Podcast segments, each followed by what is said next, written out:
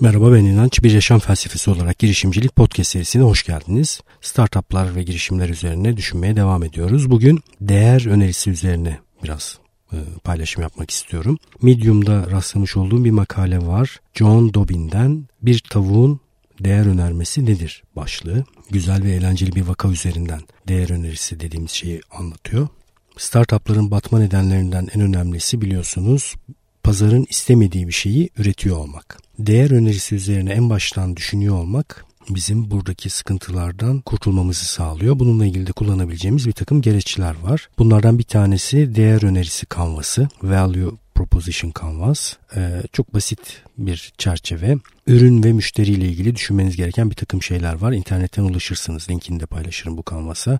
Ürünle ilgili ürünün faydaları, özellikleri ve deneyimi düşünmeniz gerekiyor müşterinin de isteklerini, ihtiyaçlarını ve korkularını düşünmeniz gerekiyor. Bir tane hatta örnek doldurulmuş kanvas var. Mesela e, cep telefonu yoluyla taksi çağırma uygulamasının değer önerisi kanvası çıkarılmış. Müşterinin istekleri ne, nelerdir mesela düşünecek olursak zamanında ulaşmak, e, adil fiyatlandırma, profesyonel bir hizmet almak, kolay ödeme yapmak. E, ihtiyaçları nedir, nedir? Müşterinin taksi çağırmak, taksi bulmak, e, taksinin ulaşacağı yeri rahat bir şekilde tarif edebilmek, kolayca ödeme yapabilmek. Korkuları nelerdir? Çok fazla beklemek, taksi bulamamak, taksinin gereğinden fazla para vermesi, onu dolaştırması, e, başka müşterilerin e, onun taksisini alması, önüne geçmesi, e, şoförün iyi bir şoför olmaması gibi bir takım korkuları olabilir. E, farkındaysanız buradaki müşterinin istekleri, ihtiyaçları ve korkularına bakarak bile daha iyi bir deneyim tasarlamak yönünde ipuçları bulmak mümkün. Ürün tarafında fayda, özellik ve deneyime bakacak olursak da mesela e, faydaları nedir? Zaman tasarrufu sağlar ürün, e, daha profesyonel sürücülerle bizi bulaş, e, buluşturur. E, puanlama yapabiliriz e, şoförlere ve dolayısıyla puanlarını görebiliriz onların. Özellikler ne olabilir? Anlık ödeme, online ödeme yapılabilir şoförlerin profil sayfaları olabilir e, ve hızlıca bulunduğumuz noktaya bizi ulaştırmayı sağlayabilir. E, deneyim olarak da e, bir tuşla taksiye ulaşma deneyimini bize sağlayabilir. İşte bu kanvas üzerinde çalışarak müşterilerin istediği, değer gördüğü şeyi üretmek yönünde bu harita üzerinde bir takım stratejiler kullanabiliyoruz. Medium'da rastladığım bu yazıda e, bir teknikten bahsediyor. E, bu tekniği anlatacağım. Her zaman müşteriye gitmek, ihtiyaç sahibine gitmek ve onun ne istediğini anlamaya çalışmak faydalı olmayabilir. Ama faydalı olabileceği yerler de vardır. Bununla ilgili bir karşı örnek olarak Ford'un söylediğini bilirsiniz. Ben müşterilere gitseydim benden daha hızlı atlar isterlerdi ama ben onlara araba verdim diyor. Ee, özellikle yıkıcı inovasyon ürün ve hizmetlerini düşündüğümüzde müşterinin bize e, ne istediğini söyleyebilmesi çok mümkün değil. Ama bu durumda bile en azından müşterinin dünyasını anlayarak başlamak bize daha hızlı yol aldıracaktır. Mesela daha hızlı at istiyorum demiş olsa bir müşteri bu da bir ipucudur. Demek ki ulaşımını daha hızlı yapmak istiyorum anlarım ben. Ya da daha güvenli e, at sürüşleri istiyorum diyor olabilir. Atlar yorulmasın diyor olabilir. Bu da bana bir takım ipuçları sağlayacaktır. Bu yazıda ele aldığı vaka 60'lı yıllarda tavuk işine girmiş olan ve tavukların Steve Jobs'ı olarak lakabı oymuş. Tavukların Steve Jobs'ı olarak adlandırılmış. Çok inovasyon e, yapan, inovatif bir kişi olduğu için herhalde böyle söylenmiş. 60'lı yılların sonlarına doğru Frank Perdue bir tavuk işletmesi var. Tavuk yetiştiriyor ve işte çiftçilere ya da işte pazara bu tavukları ulaştırmaya çalışıyor. Ve endüstri, tavuk üretim endüstrisi bir miktar zorlanmaya başlamış. Çünkü dondurulmuş bir şekilde tavukları insanlara ulaştıran bir takım kanallar oluşmaya başlamış ve pazarı baskılamaya başlamış bu kanallar ve Frank'in e, karlılığı da düşmeye başlamış. Frank de bu meseleyi nasıl çözebilirim diye düşünmeye başlıyor ve bir plan oluşturuyor. Şunu düşünüyor diyor ki tek benim şansım bu noktada kaliteyi öne çıkarmak, vurgulamak. Çünkü daha hızlı ulaştırmak konusunda, daha çabuk ulaştırmak konusunda, daha çok ulaştırmak konusunda, daha az maliyetli ulaştırmak konusunda dondurulmuş tavukla baş edemiyorum. En azından dondurulmamış tavuğun kalitesini öne çıkararak daha iyi bir strateji geliştirebilirim diye düşünüyor. Çok güzel bir düşünce biçimi. Ve o dönemde kimsenin yapmadığı bir şeyi yapıyor. Bir seyahate çıkıyor. Bir defter alıyor yanına ve insanların tavukta neye değer verdiğini anlamaya çalışıyor. 10 hafta boyunca dolaşıyor ve sorular soruyor. nasıl kutularda ulaşmasını istersin tavukların, işte kanatlarının nasıl olmasını istersin, e, ne gibi sıkıntılar yaşıyorsun sana ulaşan tavuklarda ve bu soruşturmayı yaptıktan sonra da 20'ye yakın soru sorduktan sonra böyle deli gibi doldurulmuş bir defterle dönüyor bu seyahatten. İki tane kalın defter dolduruyor bu araştırmanın sonrasında ve 25 tane madde belirliyor. En önemli 25 madde. Yani müşteri bir tavukta buna değer verir diyebileceği 25 madde. Ve şunu buluyor. En önemli olanlarını söylemiş bu makalede. Bir kere insanlar tavukların hafif böyle altınımsı sarımsı bir renkte olmasını istiyorlar. Frank bunu sağlamak için farklı farklı yem türleri deniyor ve en sonunda bu rengi verecek, derideki bu rengi verecek yem kombinasyonuna ulaşıyor. Sonra pişirme sırasında insanlar tavukların üzerindeki o küçük tüylerden hoşlanmıyorlarmış. Frank yine bunu giderecek şekilde bir e, işleyiş işleme biçimi oluşturuyor ve bu tüylerden tavukların üzerindeki insanların hoşlanmadığı tüylerden kurtuluyor. Morluklar olan, ezilmiş olan tavukları sevmiyormuş insanlar. Özellikle yine işleme sırasında bu morlukları oluşturacak e, işleme tarzlarını ortadan kaldırıyor. Yeni işleme tarzları ortaya çıkarıyor. Bir de insanlar yumuşak pişirildiğinde kolay pişirilebilir ve yumuşak tavuk etini seviyorlar. Bu türe ulaşmak için de e, birkaç tane çapraz eşleme ile yeni bir tür oluşturuyor ve purdy tavuğunu ortaya çıkarmış oluyor. Ve bu araştırmanın ve ürün geliştirmenin sonrasında çok kaliteli tavuklar üretiyor. Yani dondurulmuş tavuğun baş edemeyeceği kadar müşteri beklentilerini aşan bir tavuğa ulaşmış oluyor. Sonra bu noktada durmuyor tabii ki. Çünkü daha önce konuşmuştuk. Elinizde sizin dünyanın en iyi ürünü olması insanların koşu koşu onu almasını gerektirmiyor. Bunu sağlamanız çok kolay değil. Dağıtım problemini çözmeniz lazım. Yani insanların dikkatinde o tavuğa bir yer bulmanız gerekiyor. Çünkü insanın dikkatinde yer bulmak için savaşan bir sürü şey var. Bu savaşı sizin ürününüzün kazanması gerekiyor. Frank de özel reklamlar tasarlıyor. Bu reklamlarda komik metinler kullanıyor. Diyor ki mesela bizim tavuklarımız birçok insandan daha iyi besleniyor. Örnekler veriyor. Niye daha iyi beslendiklerini anlatıyor. İşte bu e, ezik olmamaları ile ilgili, e, üretim süreciyle ilgili özel noktaları paylaşıyor. Kötü tavuğun ne gibi tekniklerle anlaşılabileceğini anlatıyor. Yani kötü tavuğu da ta- anlayabilmelerini istiyor insanı, insanların. İyi tavuğu nasıl anlayabileceklerini anlatıyor. Ve bu reklamlar viral bir şekilde bir sürü insan tarafından izlenmeye başlanıyor. Diğer rakiplerine göre %10 ile %30 arasında daha yüksek fiyatla fiyatlandırıyor tavuğunu daha kaliteli olduğu için. Ve böylece çok güzel bir girişim modeli kurgulamış oluyor.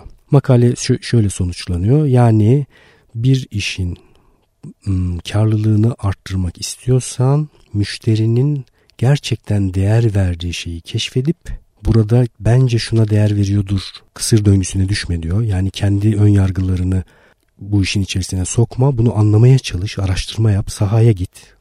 Müşterilerinle konuş, onları anlamaya çalış. Bunu anladıktan sonra onların gerçekten değer verdiği şeyi keşfedersen eğer bu değeri oluşturmak üzere beklentileri aşan bir kalite oluşturabilirsin diyor. Beklentileri aşan bir kalitenin en önemli etkisi neydi? Büyüme açısından ağızdan ağıza insanların yaymasını sağlayacaktır. Böylece çok yüksek bir büyüme sağlayacak. Bir de tabii ki karlılığı arttırmış oluyor çünkü rakiplerine göre daha yüksek fiyatla satabiliyor. Aynı mantıkla bir başka çerçeve daha var. Yapılacak iş çerçevesi. Yapılacak işten kasıt şu. Bir ürün ya da bir hizmet aslında müşteri için bir iş görüyordur. Sadece ürünün kendisi değildir o iş. O işi anlamaya çalışmak bizi öne çıkarabilir diye bu çerçeve geliştirilmiş. Harvard'dan Innovator's Dilemma, İnovasyoncu'nun Dileması kitabının yazarı efsane bir kitaptır bu da. Bu arada o da Clay Christensen'ın e, ortaya çıkarmış olduğu bir çerçeve, yapılacak iş çerçevesi. Verdiği bir örnek var. Mesela milkshake satışlarını arttırmak isteyen bir e, franchise zinciri var. E, milkshake satışları var. Belli bir miktarda ölçümünü yapıyorlar. Sonra da insanlar neden milkshake alıyor? Bu, bu milkshake'i alırken çözmeye çalıştıkları iş nedir? Bunu anlamaya çalışıyorlar. Bakın insanlar bana para veriyor ben de onlara milkshake veriyorum. Çok kısır. Acaba ne oluyor? Yani bu milkshake ile nasıl bir iş görülüyor? Bunu düşünmek ve bunu anlamaya çalışmak. Temel mantık bu. Sonra görüşmeler yapıyorlar, konuşuyorlar, mülakatlar yapıyorlar ve şunu fark ediyorlar. İnsanlar işe giderken sabah kahvaltısını yapmak için bu doyurucu milkshake'leri tercih ediyorlar. Yol boyunca hem trafiğin içerisinde milkshake'lerini içmiş oluyorlar hem de kahvaltı yapmış oluyorlar. Bunu keşfettikten sonra yani bu ürünün gördüğü işi keşfettikten sonra artık ürünü buna göre güncellemek ve daha iyi hale getirmek ve bu değeri daha iyi karşılayacak hale getirmek mümkün. Yani müşterinin beklentilerini aşmak mümkün. Neydi gördüğü iş milkshake'in müşteri açısından? Ben sabahleyin bu milkshake'i alacağım. Yol boyunca hemen hızlı bitmeyecek. Ee, yavaş yavaş içeceğim. Bir yandan kahvaltı yapmış olacağım. Yani besleyici olacak. Ve bir yandan da e, yolumu yoluma eşlik, eşlik etmiş olacak. Bunun üzerine bir milkshake üretiyorlar. Ve e, bu milkshake'in içerisine bir takım besleyici şeyler koyuyorlar. Meyve parçaları koyuyorlar. Milkshake'in diğer normal milkshake'lere göre biraz daha az akışkan olmasını sağlıyorlar. Yani hızlı tüketilemeyecek bir şey olmasını sağlıyorlar. Ve birden satışları artmaya başlıyor. Sonra bir başka segmente bakıyorlar. Bir de çocuklar milkshake içiyorlar. Şimdi yine çocuklar para veriyor. Biz de onlara milkshake veriyoruz kısır döngüsünden çıkıp. Kısır düşüncesinden çıkıp döngü değil. Şunu düşünüyorlar. Bu, bu milkshake çocukta ne iş görüyor? Anne ve babalar milkshake'i niye alıyorlar? Hem bir yandan e, bir atıştırmalık, keyifli bir şey, çocukların seveceği bir şey. Hem de bir yandan onları besleyecek bir şey olarak düşünüyorlar. Ama şunu da görüyorlar. Çocuklar daha kalın ve akışkan olmayan milkshake'leri sevmiyorlar. İçmeleri açısından zorluk çıkarıyor onlara. E, bu nedenle de çocuklara ürettikleri milkshake'i biraz daha akışkan hale getiriyorlar. E, içine çeşitli yine meyveler ve besleyici e, bir takım e, kurabiye kırıntıları falan koyuyorlar. Ve dolayısıyla yine satışlarını inanılmaz bir şekilde arttırmış oluyorlar. Yani bu çerçeveyi kullanmak istiyorsanız, eğer bir ürün geliştiriyorsanız ya da bir hizmet geliştiriyorsanız ya da bir ürünü ve hizmeti daha iyi hale getirmeye çalışıyorsanız ilk yapmanız gereken şey müşterinin çözmeye çalıştığı şeyi bulmak. Yani ya da çözmeye çalıştığı şey değil de o ürünün ya da o hizmetin gördüğü işi keşfetmek. Mesela şu anda isim vermeyelim zaten reklama ihtiyaçları yok ama e, çok yoğun bir kahve dünya kahve zinciri vardır. Dünyada bir sürü ülkede çok yoğun e, dükkanlar açan yerler. Sadece kahve sattıklarını düşünmemek lazım. Orada müşterinin gördüğü bir iş var. Onu anlamak lazım. Eğer Türkiye'de bir girişimci bu dünya global kahve devinin karşısına çıkmak isterse düşünce biçimi şu olmalı. Bu zincirlerde müşteri hangi işi görüyor, ne yapıyor, bu kahve ne iş görüyor, ne yapıyor, ne oluyor bunu keşfetmek lazım. Bunu keşfetmeye çalışırsak işte biz de geliştireceğimiz ürünü de bu işi beklentileri aşacak şekilde görmeye çalışarak bir rekabet oluşturabiliriz. Ama sadece kahveye odaklanıp daha iyi kahve yapmaya çalışırsanız muhtemelen kaybedeceksiniz. Çünkü orada müşteri kahvenin tadından başka bir şeye para veriyor. Benim tahminimce de öyle oluyor. Zaten bunu size deneyimliyorsunuz. İşte onu keşfetmek lazım. Ben yakın dönemlerde bir yerlerde oturup işte bir kahve içip çalışmak üzere dolaşırken bir tane isimsiz kahve dükkanının önünden geçiyordum. Girişte iki tane e, dev gibi garson kollarını kavuşturmuş bir şekilde kapının iki yanında duruyorlar. İçeri girip işte kahve içmeniz gerekiyor. Zaten ben kapıda bu görevleri gördükten sonra dönmüştüm. E, işi hiç çözememiş, anlayamamış bir e, kahve dükkanı ve muhtemelen de yakın sürede batacak bir kahve dükkanı diye düşünüyorum. Dobin e, makalesinde bu e, meseleyi çözmek için bir öneri getirmiş. Mesela diyor bir örnek yapalım. E, araba gibi basit bir şey düşünelim diyor. Bir egzersiz olarak. Bir arabanın gördüğü işleri düşünün diyor. Bir dakika boyunca da yazın. Beyin fırtınası yapın. Ve de komik olma endişesi taşımadan zaten beyin fırtınası yapmanın mantığı odur. Komik gelecek şeyleri de yazarsınız. Bir araba ne gibi işler görür? İşte aileyi bir seyahate götürür, yarışabilirsiniz, bir tık bisikletinizi taşıyabilirsiniz, işle ilgili kullanabilirsiniz, içinde uyuyabilirsiniz gibi bir takım işleri yazın diyor. Sonra da bu işlerden bir tanesini seçin. En önemli olanını iş. O arabanın gerçek işini keşfedin diyor. Sonra da çeşitli arabalara bakarak bu iş tarifine göre puanlar verin diyor. Yani böylece hangi arabanın bu işi görüp hangi arabanın bu işi görmediğini keşfedebilirsiniz diyor. Sonra da kendiniz bu işi daha iyi görebilecek ve beklentileri aşabilecek bir araba tarifi yapın.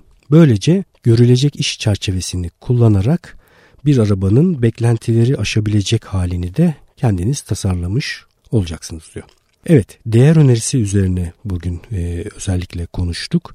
Değer üretmek, değer oluşturmak önemli. İnsanlar kendi becerilerini, kendi bilgi kümelerini hızlıca hayata geçirip ürüne ve hizmete dönüştürmeye çalışıyorlar ve kendi merkezlerinde kalıyorlar. Kendi yapabilecekleri şeyi yapmaya çalışıyorlar. Yaptıkları şeyin yenilikçi olmasının yeterli olduğunu düşünüyorlar. Segway bununla ilgili çok iyi bir örnektir. Dünyadaki taşıma ve ulaşımı değiştirecek diye yola çıktı ama kendisine bir pazar yaratamadı ve efsane bir araç aslında ama kullanılabilir değildi ve müşteriler istemiyordu. Yani inovatif olan ama değer üretmeyen bir ürünle karşı karşıyaydık ve battı. En baştan itibaren değer meselesini iyi düşünürsek bu sıkıntıdan kendimizi kurtarabiliriz. Bir toparlama yapacak olursak değer önerisini düşünürken kullanabileceğimiz iki tane çerçeve önerdim. Bir tanesi değer önerisi kanvası, Value Proposition Canvas. Linkini web sitesinde yakın dönemde eklerim. Bu kanvası kullanabilirsiniz. Ürün ve müşteri açısından üçer tane şeye bakıyorsunuz. Ürün açısından özellikleri, faydaları ve deneyime bakıyorsunuz. Müşteri açısından da istekleri, korkuları ve ihtiyaçlarına bakıyorsunuz. Sonra da kendi geliştirdiğiniz ürün ve hizmette müşterinin bu korkularını gidermeye, bu isteklerini karşılamaya, bu ihtiyaçlarına cevap vermeye çalışıyorsunuz. Bir de ürün tarafında özellikler, faydalar ve deneyimle müşteri tarafındaki istek, ihtiyaç ve korkuları eşleştirmeye çalışıyorsunuz. Bunların birbiriyle konuşmasını sağlamaya çalışıyorsunuz. Eğer bunu yaparsanız iyi ve değer üreten bir ürünü baştan tasarlamış oluyorsunuz. İkinci önerdiğim çerçeve görülecek iş çerçevesiydi. Görülecek iş çerçevesine baktığımızda da bir ürün ya da hizmeti kendi dar çerçevesi içerisinde düşünmüyoruz. Çünkü insanlar çoğunlukla bir ürün ya da hizmetle buluştuklarında o ürün ve hizmetin kendisini aşan bir şeye artık para veriyorlar. Günümüzde özellikle bu çok böyle olmuş durumda. Yani belli markalar belli duyguları satıyorlar. Belli bir telefon markasını kullanıyor olmak sadece telefon kullanıyor olmak anlamına gelmiyor. Onunla yüklü olan bir sürü çevresinde eşleşmiş olan duygu var. O duyguları da satın almış oluyorsunuz. Ya da bir kahve zincirine gittiğinizde kahve satın almıyorsunuz. Bu çok tehlikeli bir düşünce biçimi. Yani bir kahve girişimi yapacaksınız. Orada görülen başka bir iş var. Bu işi anlamak lazım ve bu işi anladıktan sonra da bu beklentileri aşacak daha iyi bir şey üretebilir hale geliyorsunuz. Ben kendi girişimlerini yapacak ya da startup kuracak insanların bu iki çerçeveyi kullanabileceklerini düşünüyorum. Özellikle e, var olan ihtiyaçları gidermek üzere bir şey yapıyorsanız ama çok inovatif bir şey yapıyorsanız gittiğinizde müşteri size o sunduğunuz çok inovatif şeyi tarif edemeyebilir. Buna başka bir şekilde yaklaşmak lazım. Bu durumda bile ama dediğim gibi e, bazı ipuçları almak mümkün. Evet inançayar.com adresinden artık bir e-posta listesine üye olabiliyorsunuz. Haftada bir en azından ben oraya bir e-posta göndermeye çalışacağım. Böylece aramızda bir iletişim kanalı oluşacak. Bir takım duyurular varsa oradan yapacağım. Bir takım anketler ulaştırmaya çalışacağım size. Podcast'i daha iyi hale getirmek için bir takım anketler yapabilirim. İnanç Ayar Instagram sayfasını takip edin lütfen. Bana e-posta göndermek istiyorsanız da inançayar.gmail.com adresine soru sorabilirsiniz, fikir paylaşabilirsiniz ya da bir girişim fikriniz varsa, bir startup fikriniz varsa yine benden fikir desteği alabilirsiniz. Görüşmek üzere.